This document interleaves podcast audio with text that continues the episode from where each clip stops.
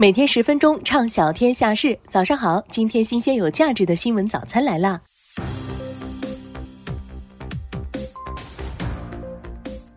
！2月8号，中国疾病预防控制中心网站公布全国新型冠状病毒感染疫情情况。2022年12月9号以来，各省份报告人群核酸检测阳性数及阳性率呈现先增加后降低趋势。阳性人数12月22号达到高峰694万后波动下降，2月6号降至最低0.9万。在院新冠病毒感染死亡病例数于1月4号达到每日峰值4273例，随后持续下降，2月6号下降至102例，较峰值下降97.6%。近日，湖北武汉丈夫开车碾压妻子案引发舆论广泛关注。死者甘某的家属甘露爸爸不认可张某过失致死的罪名。2023年1月，死者甘某代理律师委托法医专家对该案相关的法医学技术问题进行书证审查论证。2月6号，甘先生收到了女儿甘某的法医学书证审查意见书。审查意见为不排除甘某左大腿前外侧先被撞击，再被他人扼颈窒息后又被车辆碾压拖拽致肝脏等器官损伤，案件有进一步侦查的必要。据红星新闻消息，近日一段中国游客在普吉岛旅游被恐吓割伤的视频引发关注。当事人表示，自己与家人在普吉岛旅游时选择了一家当地旅行社的一日游套餐，并预付了5000泰铢，约合人民币1011元的定金，但第二天却没有司机来接送，其当天行程全被打乱。事后因为退款问题，其家人还被旅行社方的工作人员恐吓割伤。8号，中国驻普吉领事办公室回应称，涉事旅行社已经被吊销营业执照并被罚款。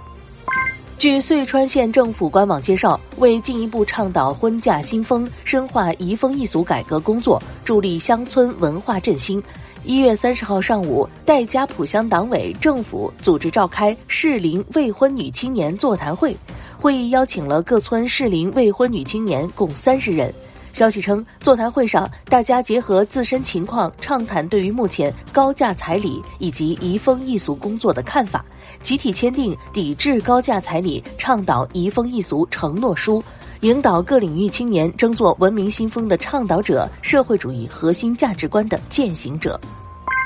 1月21号，农历大年30，因为邻居翁云扔出的一个炮仗，江西上饶广信区7岁男孩硕硕被炸伤，导致右手臂截肢。日前，硕硕完成了第4次手术，仍在浙江杭州一家医院接受治疗。2月8号，媒体从硕硕家属处获悉，据警方告知，翁云目前已被刑事拘留。7号，从浙江大学医院附属第2医院了解到，硕硕截肢后已进行3次清创手术。该院骨科副主任医师胡信雷表示，做了3次清创，但炮仗残片在体内仍有残留，完全清除可能要2-3年时间。近日，长江设计集团有限公司官网发布的2023年度第3批拟聘人员信息公示中，因一名应聘人员在备注中显示集团党群部主任之女引发关注。该企业官网显示，本次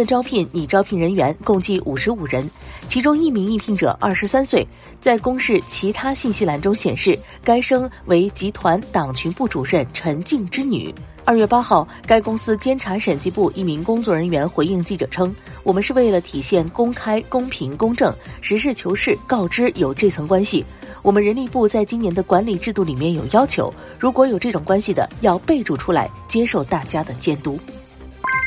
据9派新闻消息，2月7号，广东东莞女子应聘行政岗位 HR 要求只要单身。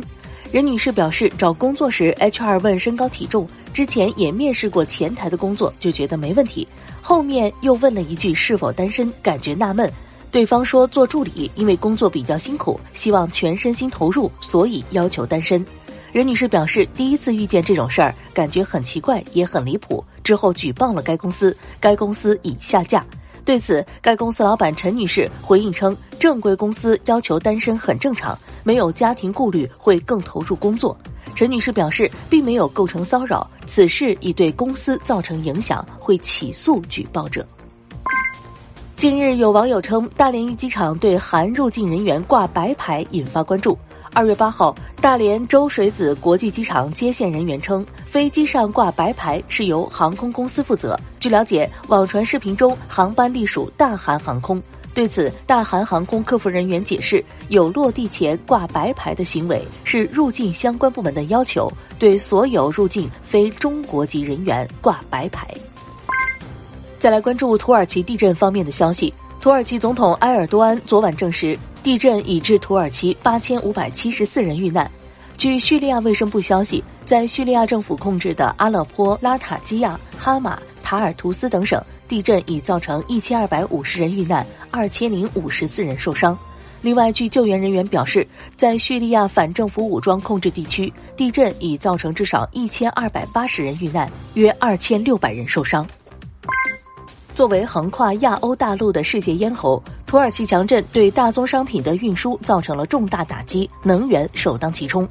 土耳其的杰伊汉港是当地一个重要的石油运输港口，也是阿塞拜疆和伊拉克出口石油的重要中转站。伊拉克库尔德斯坦地区政府发言人告诉 CNBC， 基尔库克杰伊汉管道，也就是将伊拉克的原油中转到杰伊汉港口，再通过海运出口的这条管道，在周一受到地震影响交付中断，截至周二上午还没有恢复。但是发言人也补充到，管道并没有因地震而受损。杰伊汉港受地震影响的消息发出后，油价上涨。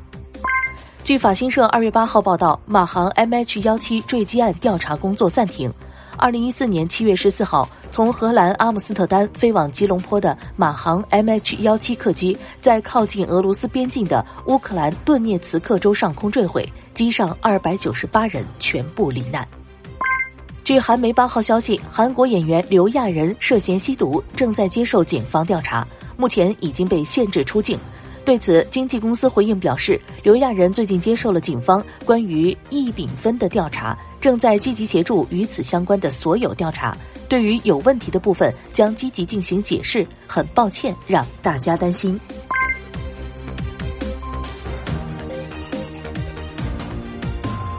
好啦，以上就是今天10分钟新闻早餐的全部内容。本节目由喜马拉雅和听堂 FM 联合出品，由子涵为您播报。欢迎您搜索订阅10分钟新闻早餐和听堂 FM， 明天见。